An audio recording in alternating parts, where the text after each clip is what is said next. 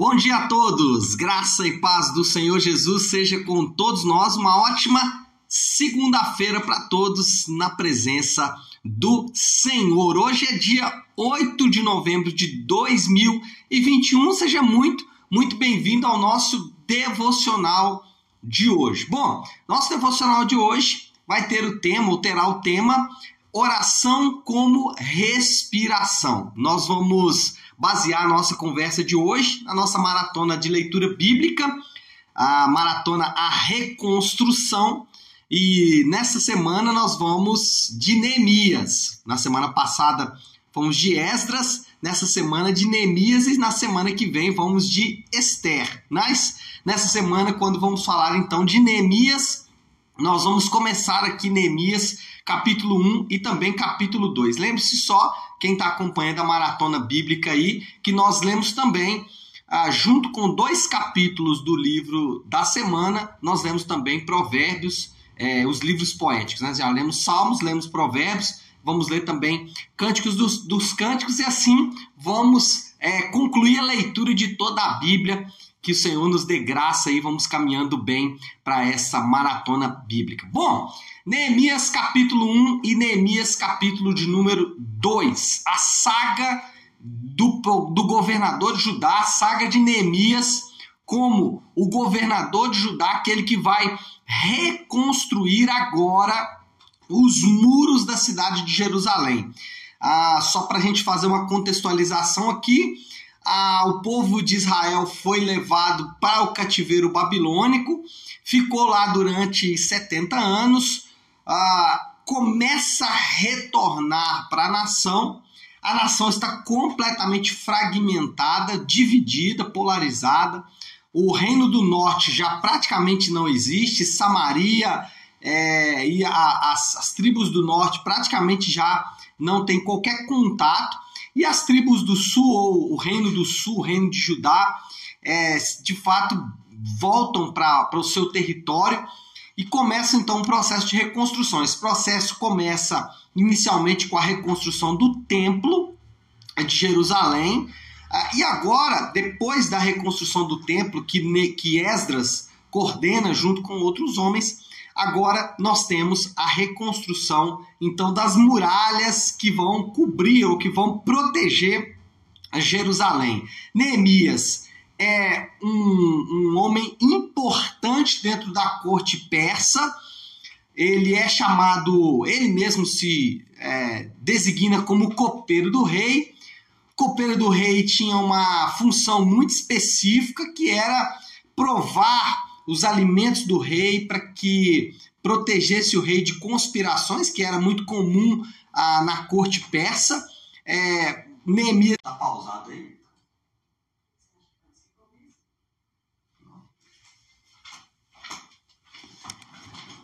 Ah, voltou. ai, ai. É a internet, gente. Não, tem, não temos muito problemas com a internet, não, mas de vez em quando acontece. Bom, Estava então aqui, só para recapitular, estava aqui então falando que o ministério de Neemias começa como todo bom ministério deve começar com a oração.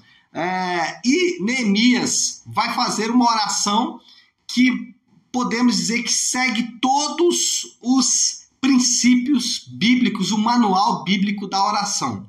Antes de entrar nesse na oração propriamente dita de Neemias, eu quero só destacar que, ainda que Deus ele ouve todas as orações, Deus ele tem os seus ouvidos atentos a qualquer oração, ainda assim a Bíblia nos estabelece princípios ou modos que devemos seguir quando nós falamos de oração. Ela, ela nos dá um caminho que facilita a nossa vida de oração. Então muita gente fala: olha, eu não sei o que falar na oração.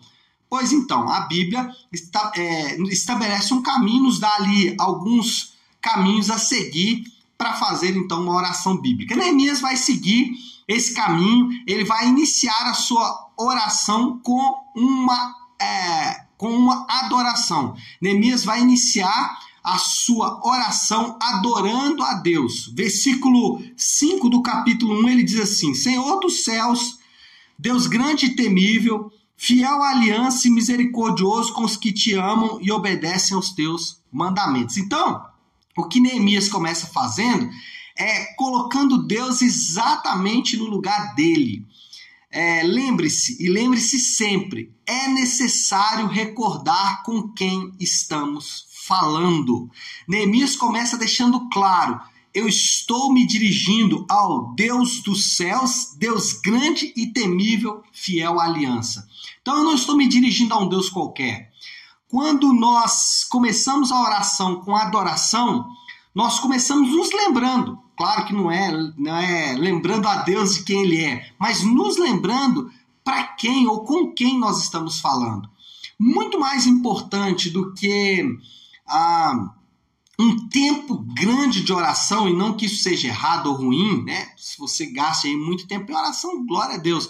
Mas muito mais importante às vezes do que o tempo que eu gasto em oração é saber com quem eu estou falando. E Neemias começa a sua oração deixando isso claro. Eu estou falando com Deus grande e temível, fiel à aliança, o Deus dos céus. Então, iniciar a oração com adoração é fundamental para nos posicionarmos, para a gente poder entender basicamente com quem nós estamos falando.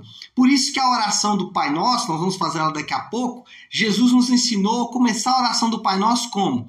Pai nosso que estás nos céus, santificado seja o teu nome, venha o teu reino, seja feita a tua vontade, assim na terra como no céu. Ou seja, o próprio Senhor Jesus, ele vai nos mostrar que o caminho inicial, o primeiro passo da oração é a adoração. Pai nosso que estás nos céus, santificado seja o teu nome. Então, comece sempre a oração adorando a Deus. Comece sempre a oração declarando quem Deus é, os seus atributos, declarando seus atributos é, é, que fazem parte da sua natureza, do caráter de Deus. Então Neemias começou com a adoração. Depois, a seguir, ele passa para a confissão de pecados. Olha o versículo de número 7, que diz assim: Agimos de forma corrupta e vergonhosa contra ti não temos obedecido aos mandamentos, aos decretos e às leis que destes ao teu servo Moisés. Anote o que eu vou dizer. Confissão de pecados passa por arrependimento. Neemias, depois de declarar quem Deus é, de adorar e falar um pouco da natureza do caráter de Deus, ele passa a seguir a reconhecer a sua própria incapacidade diante de Deus. Ele passa a reconhecer que ele nem deveria estar diante do Senhor. Ele passa a reconhecer que os pecados dele, os pecados da sua nação, os pecados até da, da, da sua própria família, haviam afastado, haviam os afastado de Deus. Então, o segundo momento da oração, e aqui eu quero fazer um adendo, uma nota, que a confissão e o próximo, que é petição, elas podem intercalar entre uma e outra. É, por exemplo, na oração do Pai Nosso, a petição está primeiro. Né? Depois de adorar a Deus, Pai Nosso que estás no céu e etc e tal, ah, Jesus nos ensina a dizer: dá-nos hoje o nosso pão de cada dia. Ele passa a seguir a adoração para a petição. Já Neemias, ele adora e depois faz a confissão. O ponto é que não importa se petição ou confissão, as, os dois aspectos estão envolvidos. No caso de Neemias, ele passa para a confissão, ele confessa os pecados. Agora, confissão de pecados, como eu disse, passa por arrependimento, ou seja, confessa e deixa. Não adianta confessar e continuar na prática do pecado. Não adianta reconhecer e sempre que nos aproximamos de Deus, sempre que nos colocamos diante de Deus em adoração, a face de Deus é descoberta para todos nós, mas também a nossa face, a no, os nossos pecados, eles são desnudos diante da nossa, da, da nossa face. Então, ou diante dos nossos olhos. Então, é, a confissão é importante, mas também a mudança, a, a, a prática do pecado precisa ser ficada, é, deixada para trás. Então, confessa e deixa. Esse é o segundo ponto da oração. Depois, Neemias passa então para petição, versículo de número 9. Ele fala assim: Mas Se voltarem para mim, obedecerem aos meus mandamentos e os puserem em prática, mesmo que vocês estejam espalhados pelos lugares mais distantes debaixo do, sol, do céu, de lá eu os reunirei e os trarei para o lugar que escolhi para estabelecer o meu nome. Ou seja, Neemias vai pedir a Deus que cumpra a sua promessa. Neemias vai pedir a Deus que lembre-se das palavras que o próprio Deus deu para Moisés dizendo: Olha, quando vocês estiverem espalhados, eu os reunirei. Neemias então vai dizer: Senhor, lembra que o Senhor fez isso, lembra que o Senhor é, prometeu que nos reuniria novamente. E aí voltamos né, para o Pai Nosso, onde Jesus diz: Dá-nos hoje o nosso pão de cada dia. Agora lembre-se, lembre-se sempre, somos incentivados pela palavra a levar a Deus as nossas petições. Em vários momentos das Escrituras, a Bíblia incentiva os crentes a levarem as suas petições, os seus pedidos a Deus em oração. Então, não tenha medo de pedir, não tenha medo de confessar a Deus a sua incapacidade. O Senhor, olha, eu preciso de um milagre, eu preciso de uma intervenção poderosa do Senhor na minha saúde, na minha família, nos meus relacionamentos, enfim, não tenha medo de pedir. Nós não podemos criar uma, é, uma, uma natureza de Deus. Nós não podemos conceber Deus diferente do Deus da Bíblia. E o Deus da Bíblia, ele nos manda pedir. É, eu sei que algumas pessoas e alguns grupos levaram isso para um extremo muito perigoso, né, de ordenar a Deus, de querer dar é, direções para Deus, ordens mesmo, né? Senhor, faça assim, faça assado. E a gente sabe que não é assim. Por outro lado, a forma de combater isso não é deixando de pedir, né? porque, como eu disse, a Bíblia incentiva as nossas petições, mas é fazer isso com temor, com tremor no coração, mas também se lembrando que, volta a dizer, no momento da adoração é importante lembrar da natureza de Deus, lembrar de quem Deus é, e a Bíblia chama Deus de Pai. Né? Então a gente pode se dirigir a Deus com as nossas orações, nos lembrando sempre que ele está pronto a atender às nossas petições. Então não tenha medo de pedir, não tenha medo de colocar os seus pedidos diante de Deus. Faça isso, né? É, não, não fique é, pesaroso, né? Nossa, será, né, que eu vou ficar aqui pedindo diante de Deus, etc. e tal, né?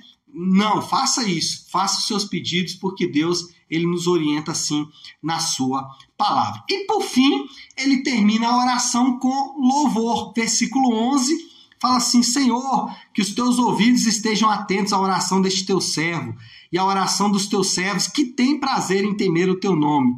Faze com que hoje teu servo seja bem sucedido, concedendo-lhe a benevolência deste homem. Então, ele termina a oração com louvor. E é importante, e preste atenção no que eu vou dizer agora, Louvor a Deus é reconhecer os seus feitos.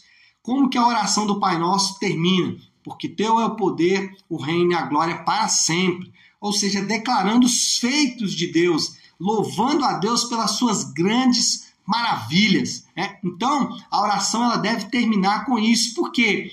Porque quando louvamos a Deus, lembramos dos teus feitos, lembramos das suas maravilhas, é como se fosse um certificado de autenticidade de quem Deus é. Os feitos de Deus, as maravilhas de Deus autenticam a, a, autenticam a sua identidade, autenticam quem Deus é. Então, terminar a oração declarando seus feitos, louvando a Deus, é a melhor forma de terminar. Então, quatro elementos, quatro aspectos que estão envolvidos na oração, e aí qualquer um pode orar nesse sentido, adorando, dizendo quem Deus é, o seu caráter. Deus, tu és um Deus de amor, né? ou como o Pai Nosso nos ensina, né? santificado é o teu nome, tu és um Deus santo, um Deus justo. Né? Depois, é, petição, depois confissão, ou confissão e petição, a ordem não importa, mas é confessar a incapacidade, confessar os pecados, é um momento de arrependimento, de deixar para trás práticas que afrontam ao Deus vivo, mas também de pedir, peça sem medo, é peça, peça, leve as suas petições a Deus. E por fim, um momento de louvor para nos lembrar, autenticar a identidade de Deus por tudo aquilo que ele fez. Tu és um Deus de maravilhas, né? Tu és o Deus que abriu o mar vermelho, né? E aí vai se lembrando das maravilhas de Deus, até mesmo na sua própria vida. Senhor, tu és aquele, né? Ah, que fez isso e isso na minha vida. Então se lembre destas ações de Deus que autenticam quem Deus é. Bom, qual é a moral da história? Como que a gente pode resumir tudo isso que falamos? É até inclusive o título aí do devocional de hoje, né? A oração é como respiração para o crente.